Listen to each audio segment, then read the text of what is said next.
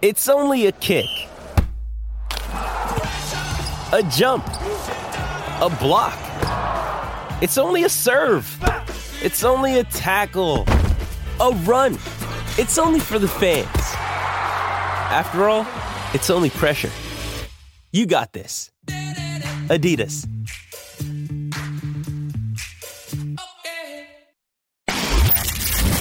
Is the Game Misconduct Podcast with Don LaGreca. And welcome to the Wednesday edition of Game Misconduct. I am Don LaGreca. A little bit later on in the podcast, we're going to talk to Rob Dukes.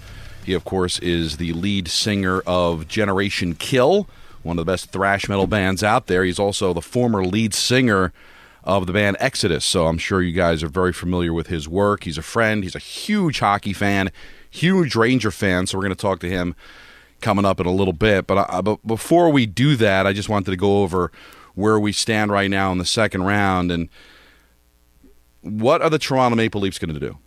I mean, what is going to happen with this team if they get swept, uh, or even if they lose? And I don't think they're coming back and winning four straight against Florida.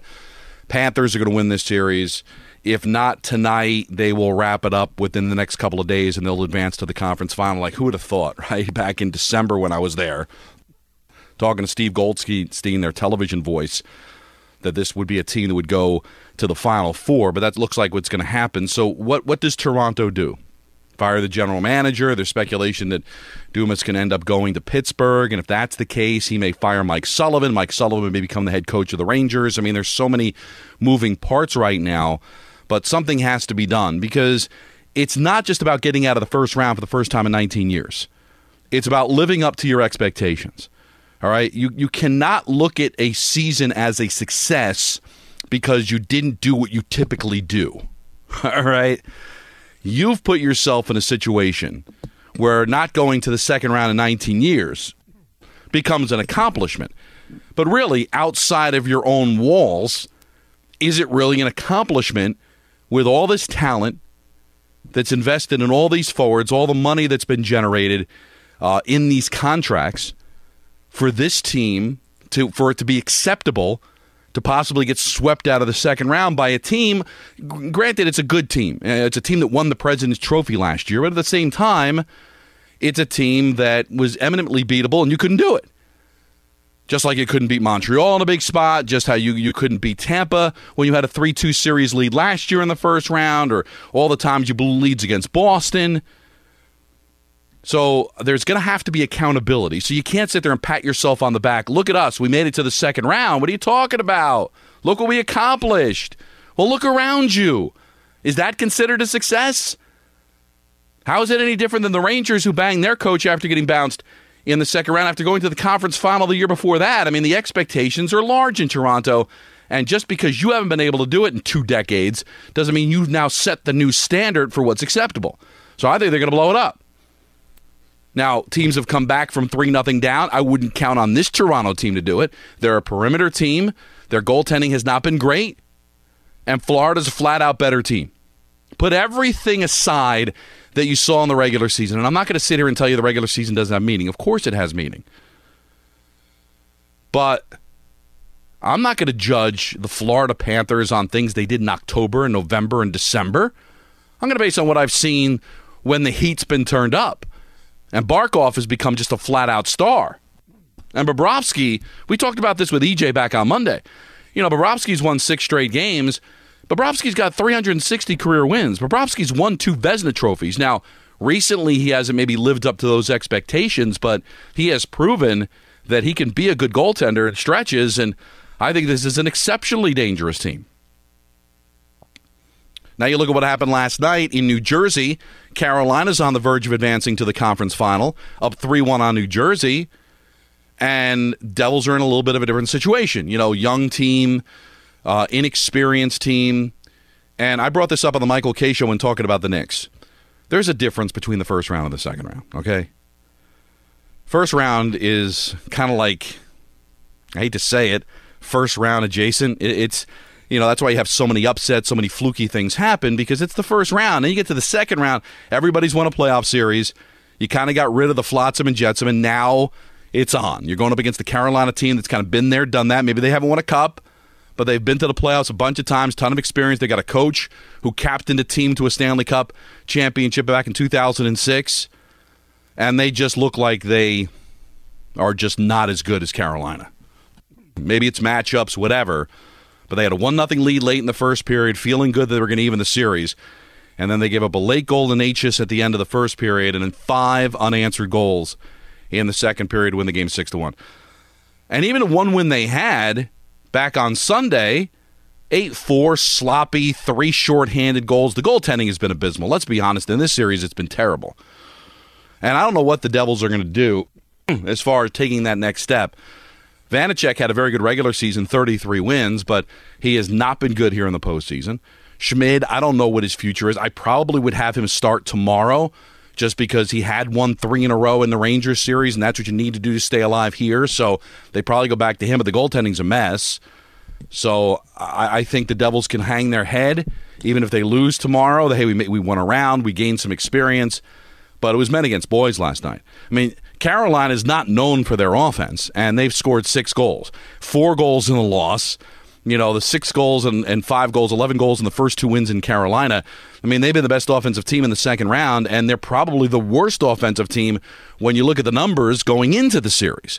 And that's how bad the goaltending has been for New Jersey. And also give Carolina credit.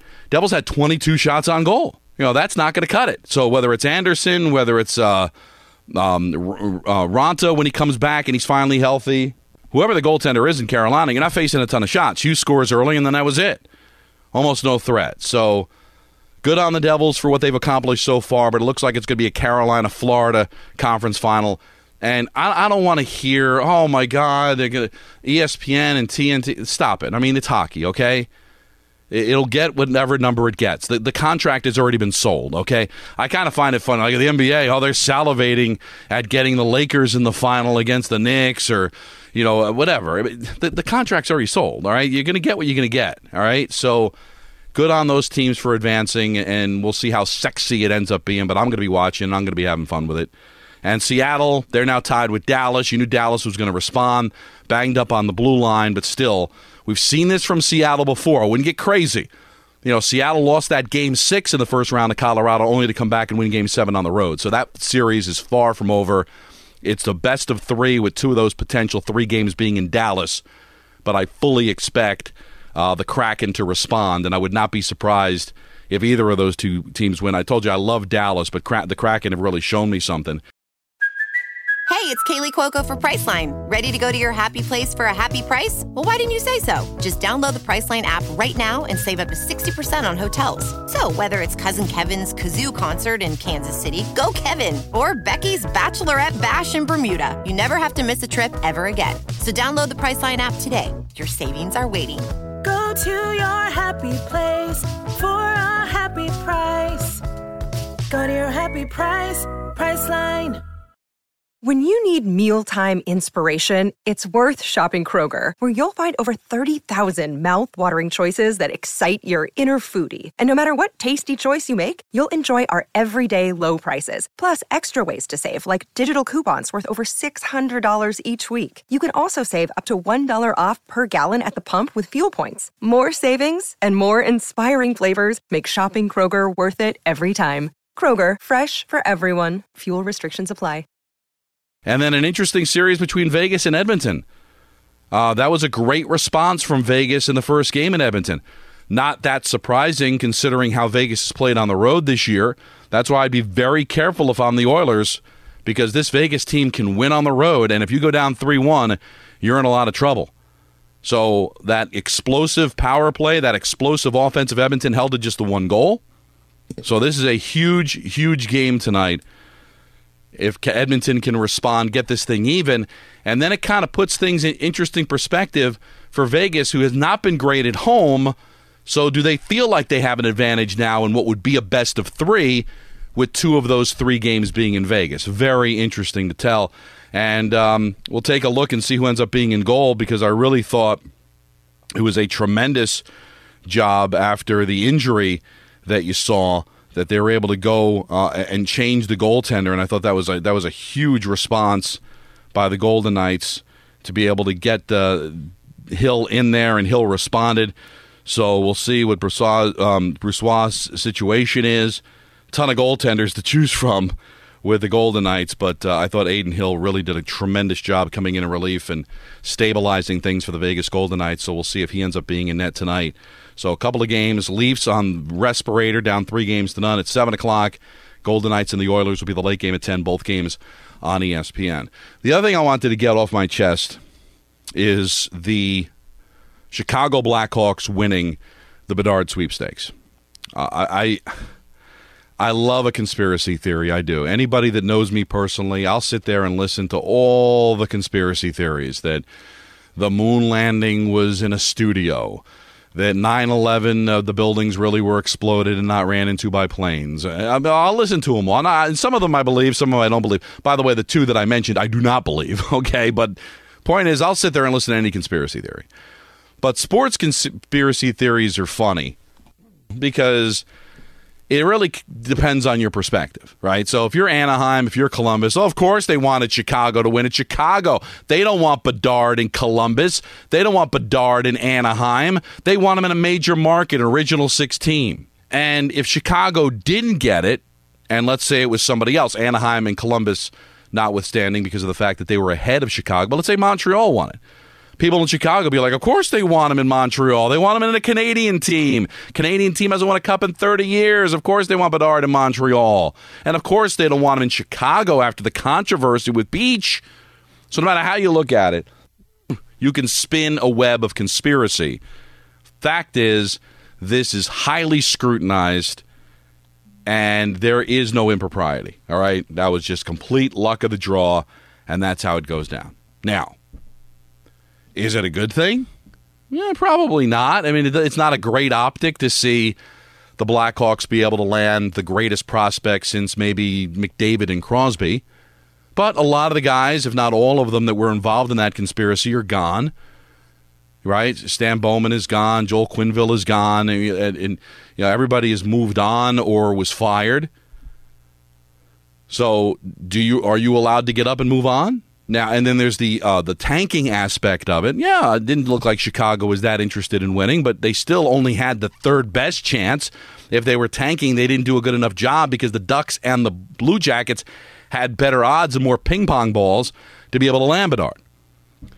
And the other thing is the proof of the conspiracy because of the fact that friend of the show Kevin Weekes had mentioned that the Columbus Blue Jackets fell to three before it was announced. That is a television faux pas it was a mistake. All these things are done before the production. And somebody obviously grabbed a cue card they weren't supposed to, or Kevin Weekes spoke out of school. The fact that Kevin said no comment because he's such a good guy tells me that he did not want to throw somebody under the bus.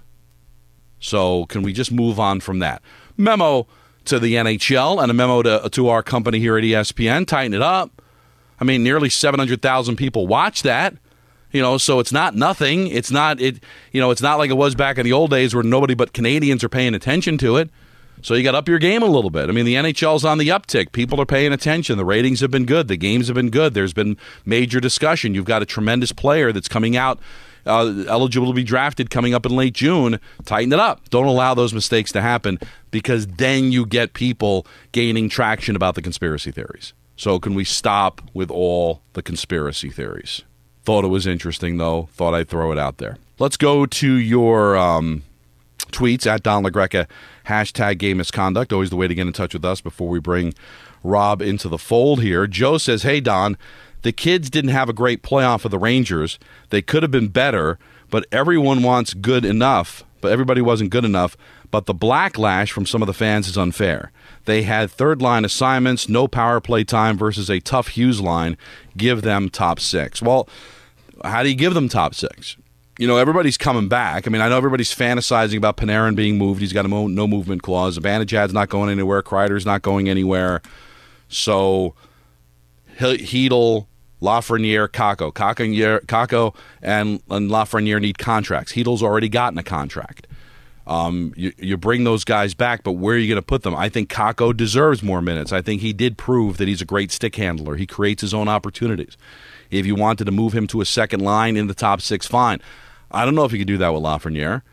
And if you really want to make a splash and, and, and free up some contract space, Lafreniere may be collateral damage. And and and I know it's like, oh, how do you get rid of a first overall pick? But honestly, you got to get over that. All right, it wasn't a great draft. You look at it now. Yes, Stützle should have been the pick, but nobody thought that at the time. Lafreniere was the consensus number one pick.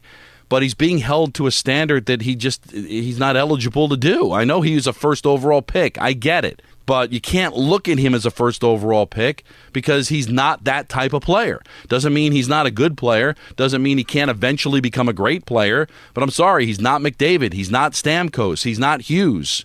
He's not. So don't keep treating him like he's a first overall pick. Treat him for what he is. And he's a nice player, but right now, the way I look at him, going into a season that's going to be very important for the Rangers, I do not see a top six forward. Chytil, I see. Kakko, I see a little bit less, but I do see. Lafreniere, I don't.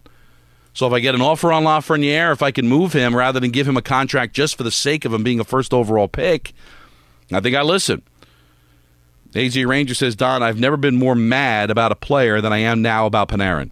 As far as I'm concerned, as long as he's on the team, they're never going to win anything. Your thoughts? Well, this is kind of like the Colin Cowherd argument. You'll never win with Carmelo Anthony. Obviously, you're not going on that weak of a limb to say Panarin, you can't win with Panarin. He's, he's never won a Stanley Cup. You know, um, you know, the Rangers have won one cup in 83 years, so you're not really going on that, you know, crazy of a limb. But the the fact is, he's had back to back 90 plus point seasons. You do have to be successful in the regular season. Again, most of it has come on the power play. He did have 16 points in the three rounds last year, including the game winning goal in game seven on the power play. He's got a no movement clause. I don't know what you do. I think the right coach can bring the right out of him, but I'm a little sensitive to just pinning everything on Panarin. I know Kreider had a good series statistically, but there were times he disappeared. You know, Zibanejad did not have a great series against the Devils. I don't think K'Andre Miller did. Uh, I don't think. Uh, really anybody can feel like outside of Igor Shesterkin, anybody can feel really proud about what they did in that seven game series. Panarin's an easy guy to beat up because he's supposed to be your best player. And he's supposed to be Hughes. And he's supposed to be, you know, doing what Pavelski's been doing. He's supposed to be at least in the neighborhood of what you've seen from Draisaitl. He hasn't. But in the regular season, when you're trying to make the playoffs, which is not a fait accompli, by the way. I mean, sometimes you take a, t- a couple of ticks away you know, you may not make the playoffs, right? I mean, you take a look at that division. Where are the Devils going? Where are the Hurricanes going? I think Washington has got some cap room. They could be back. You know, the Columbus Blue Jackets are going to get healthy. They're going to get a healthy line A. They're going to have, you know, um, uh, Johnny Gaudreau's not going anywhere. I mean, I think they're a well run organization. I think they can certainly get better. So uh, you, you, still need to produce and win games in the regular season in order to be able to, to, to compete for a division, get home ice, make the playoffs. So you, you, just can't throw away a player because you're mad at him for what he's done in the postseason. When he's a, how do you how are you going to replace that production in the regular season? Certainly not with anybody that's on your current roster now. Jacob says for the Leafs, assuming they lose tonight, is it more devastating to be swept and embarrassed by Florida? In the conference semifinals or just exit in the first round for another year. They had to get out of the first round, man. I mean, because the next year would be 20 years of getting bounced in the first round. They had to win. So even if they get swept and they lose tonight, it's it's still better than losing in the first round. It just is. It still stings because everybody felt Florida. Look at all those fans outside the building when they won against Tampa. You know, we want Florida. Well, you got them, and they stuck it right up your know, you know what you know, sweeping you possibly in four games. Embarrassing, no question. But they couldn't go a 20th consecutive year missing out on the second round. Just can't do that. That would have been a colossal embarrassment for sure. Another day is here, and you're ready for it. What to wear? Check. Breakfast, lunch, and dinner? Check. Planning for what's next and how to save for it? That's where Bank of America can help. For your financial to dos, Bank of America has experts ready to help get you closer to your goals. Get started at one of our local financial centers or 24-7 in our mobile banking app. Find a location near you at bankofamerica.com slash talk to us. What would you like the power to do? Mobile banking requires downloading the app and is only available for select devices. Message and data rates may apply. Bank of America and a member FDIC. It's now time for our guest. He is the lead singer of Generation Kill, one of the best voices in thrash metal, and a good friend from Rockland County, North Bergen, uh, the northern New Jersey area, that's just so underrated for great heavy metal and thrash metal. And he's Rob Dukes, and he joins us here on Game Misconduct. How are you, buddy? How's Arizona? I'm I'm good, man. It's uh, beautiful out today. It's nice Beautiful. here too. It's like 70 degrees and uh, beautiful weather, man. Out here. Uh, well, the people may not know. I mean, you're you're you know great in the uh, the metal community, but you're a huge huge hockey fan, huge Ranger fan. That's how we met. Came to the Garden. You gave me a bunch of swag. You were with uh, Exodus at the time, and uh, now you moved on to Generation Kill. Got a chance to see it. at uh, Dingbatz back in January. You guys were amazing, but uh, you are a huge Ranger fan, and I'm sure very disappointed that they got bounced in the first round, especially by who they got bounced by. Oh, it was the worst. It was the it was the worst feeling in the world. Yeah. I don't know. I, I'm not sure how it happened. I mean, I, I listen. I wasn't surprised it was a long series, Rob, but you know, you, you, you cry. Called the first two games of the series. You win 10-2 in the first two games. I mean, I, I so I, I wasn't thinking it was going to go seven after they won game two. I didn't either, man. I I I, I thought it was going to go five. That was my original, and I thought the Rangers were going to. The first two games, I was like, you know, then to watch them come out and be, it was almost like watching them play against the trap system, you know, back in the old days, and to not be able to get that first pass out and constantly just, you know, it was like they were in their own zone the whole time, and I was like, "What is going on? Did you guys forget how to play hockey?" And then, you know, uh, Shesterkin was standing tall, and the team just it just it was crazy to watch. It was it was disheartening. And then you had that uplifting game six where you felt okay, all right, we're back, and then and then to lose game seven um, was just uh, heartbreaking. No, heartbreaking. And they just couldn't win any battles. It was just, it, it just was an ugly, ugly scene in, in Game Seven. I was there, and who are you the most mad at, Rob? Ah, man, it was. Uh, you know, it's. You know, it's this is a team that you love all the players, so it's hard to be mad at guys. You know, um, I wasn't mad at uh, Panarin, even though I was like let down. I thought he could have played better, but I do know that he got caught in it. You know, like he plays a certain style, and they and they figured it out, and they gave him no space. And when he has no space, he's he's not very effective. And and instead of just dumping the puck deep, he goes east west.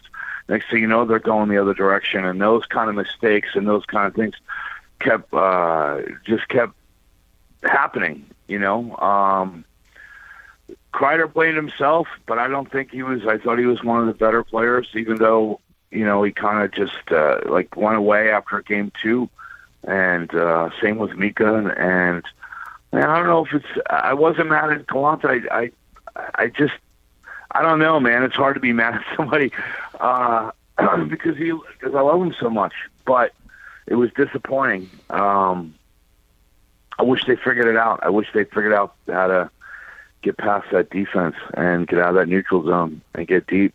And, yeah, and then yeah. and you see Carolina have like zero trouble doing that in the next round, and it just frustrates you even more. Yeah. Devils got him in the one game, and I was like, ah, there's no way Brind'Amour's going to let this happen again. And last night he proved it. Now we're not going to let that happen again. Um, yeah, I mean, uh, what do you think? What, how? I mean, uh, what, what's your take on what happened? I, I think what happened was is that they they got frustrated, man. I, I don't know how to explain the game seven. You know, I, I, I, I did they maybe underrate the Devils after the way they wiped the floor with them in the first two games? You know, maybe, but they should have woke up after the overtime loss in game three. But if you really look deep at it, you know, their power play abandoned them. You know, in those first two games, they they scored four power play goals in their first seven opportunities in the first two games.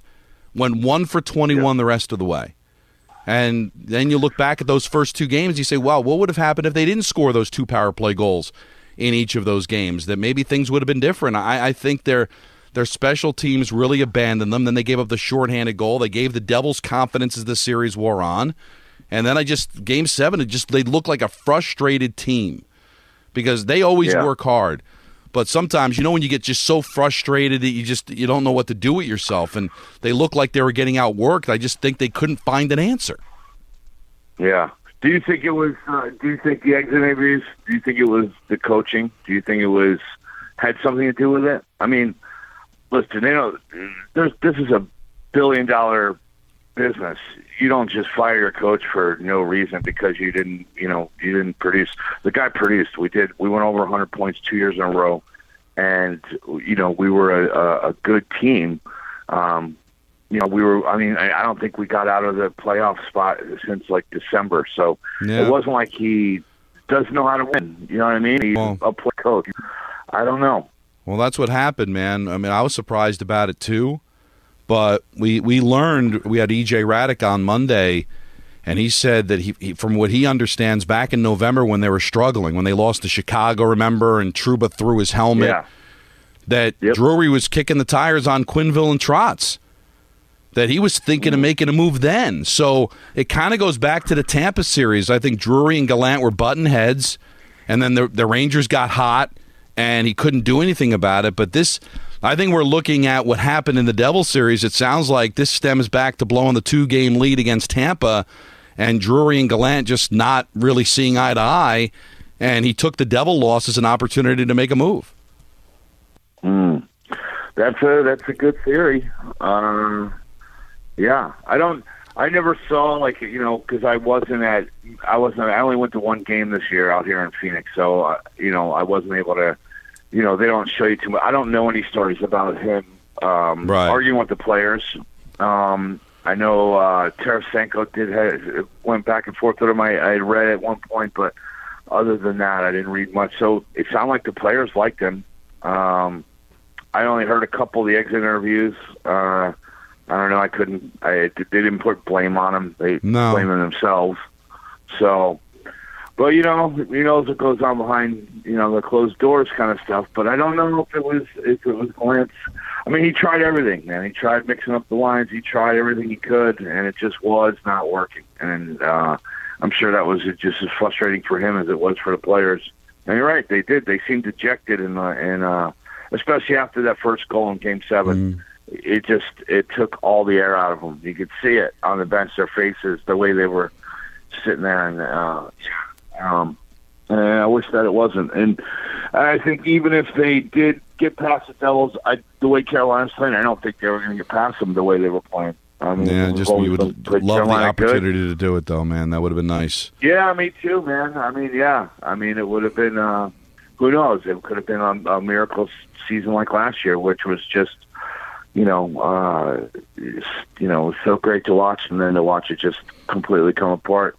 So we got a lot in we- common, man. We're both metal fans. We're both hockey fans. I've always found similarities in heavy metal and and hockey because they're both. They I always felt like they're kind of both disrespected by the uh, the the immediate public, right? Like you got you, when we were growing Yeah. up, we had to hunt to get hockey information.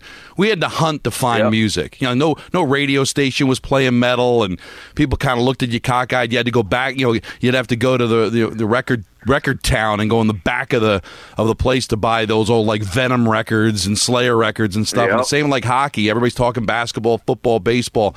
Did you, did you feel the same way that like being a hockey fan and being a metal fan have a lot of similarities? Oh yeah, especially I mean, yeah, because it was the it's the the redheaded stepchild of sports. You know what I mean? It's the least one. You know, it's uh, you know it it has the the least money and the players get paid the least, and there's you know, but uh, in my world, man, it was always number one. I remember I you grew up watching uh, on Channel Nine, Channel Eleven. Um, you know, every game I could, but uh, you you know you could only read it, and uh, you know the my my stepdad worked for the you know New York Post, so I could read you know the articles there, and uh, you know, uh, and it was just like yeah, and you know it it, it is was a lot like metal because man we were underground, you know we Yeah. had our our we had our haircuts and we had our uh, you know um, I remember. I remember I, I was doing a gig in Philly and I was wearing my Rangers jersey and people were just so angry. like, you know, and are and, and I mean they were spitting on me and uh and and I you know, I was giving it back to them. But and then after the show, I'm walking through the crowd, and and uh, and people were like just breaking balls, and it was it was it was awesome. You know, because hockey fans are, are like that. They're gonna they're gonna, you know, and metalheads are the same way. They're gonna Yeah. you know goof on you because of what music you like. You know, if you're oh you're a punk rocker. Oh, there was it used to be a lot of that back in the day, and, and uh, and hockey and metal. And you know what? I I used to. I'm, I'm friends with a couple hockey players, and Brendan Witt uh, w- is a friend of mine, and he told me that he was the first one cranking metal in the in the locker room. You know, because nowadays it's a lot of classic rock, a lot of techno stuff, and and uh, it's a lot different than it used to be. But That is awesome, man. Because in seeing you live and how intense you are, and as I said, I saw you at Dingbatz, and you you played an Exodus song for me, which I really appreciated. And uh, you know, it it, it it it's the int- I would think the intensity has to be the same, right? Just to pour Yeah. yourself out like that is just so unique to like sports and music. That's where the connection is because. For every shift that you know, bl- block a shot or just try to get through, you're probably doing the same on stage.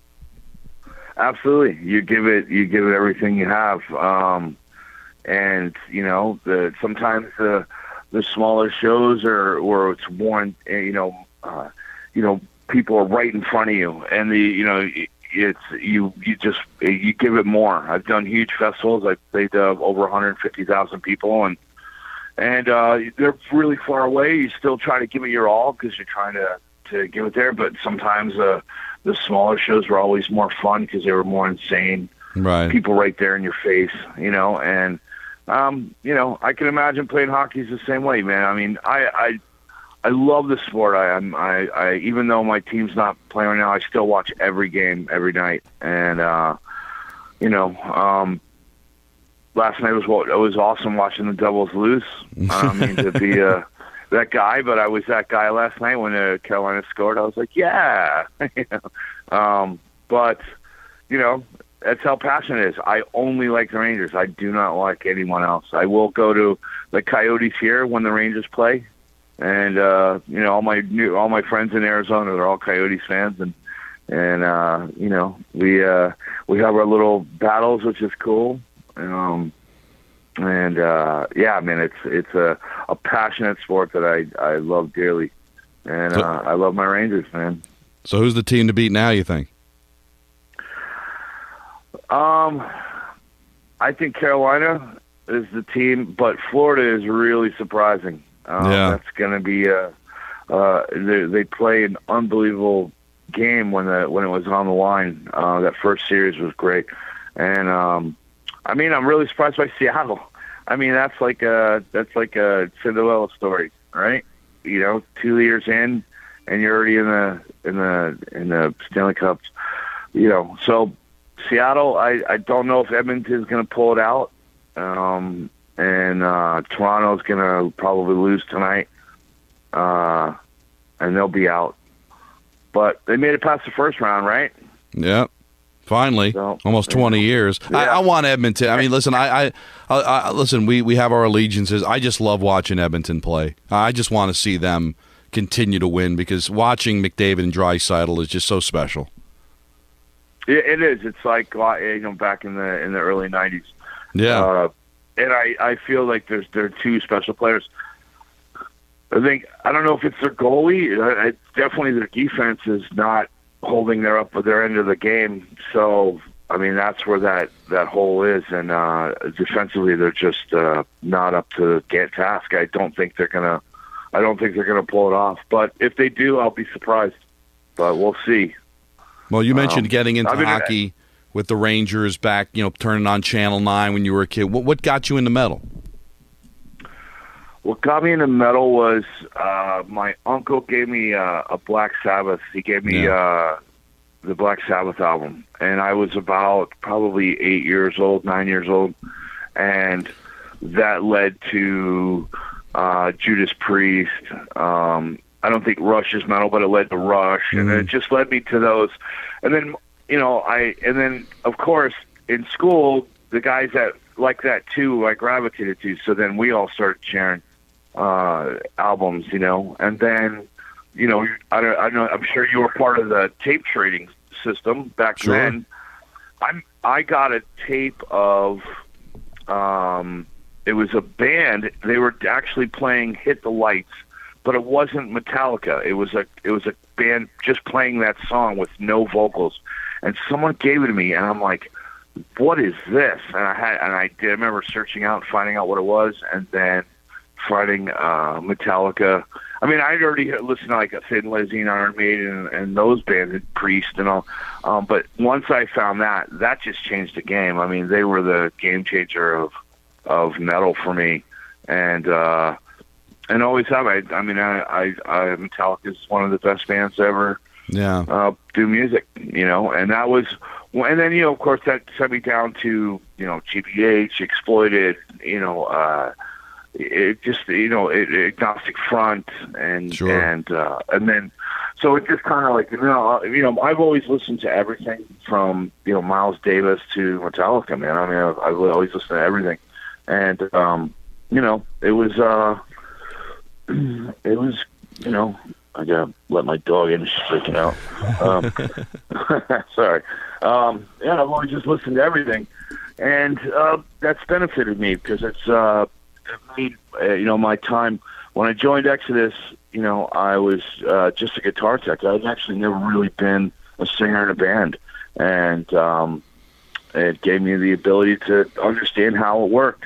You know, I mean, I'd played guitar and I was, and but you know that was my my introduction to the music world of being a musician was was just it was trial by fire, man. Yeah. Jump in and, and go do it, and uh, it worked out for me. And uh, yeah, You know what happened to me, Rob, is that you know, I was you know in high school. It was Priest, it was Maiden, um, you know Motley Crue, those, those types of bands. Then when I got to college and I started doing my radio show, that's when I got exposed to um, you know Slayer and Mercyful Fate and Exodus, and then the the one album I don't know if you remember. I, I mentioned it earlier in the interview that took me over the top was Venom at War with Satan and Yeah. I got I got it in the import lot and in Record Town, and like I, I just could not believe that there was a band out there like that, and and it just exposed me to so much more, and I and I still love the Maidens and the Priests, but getting exposed to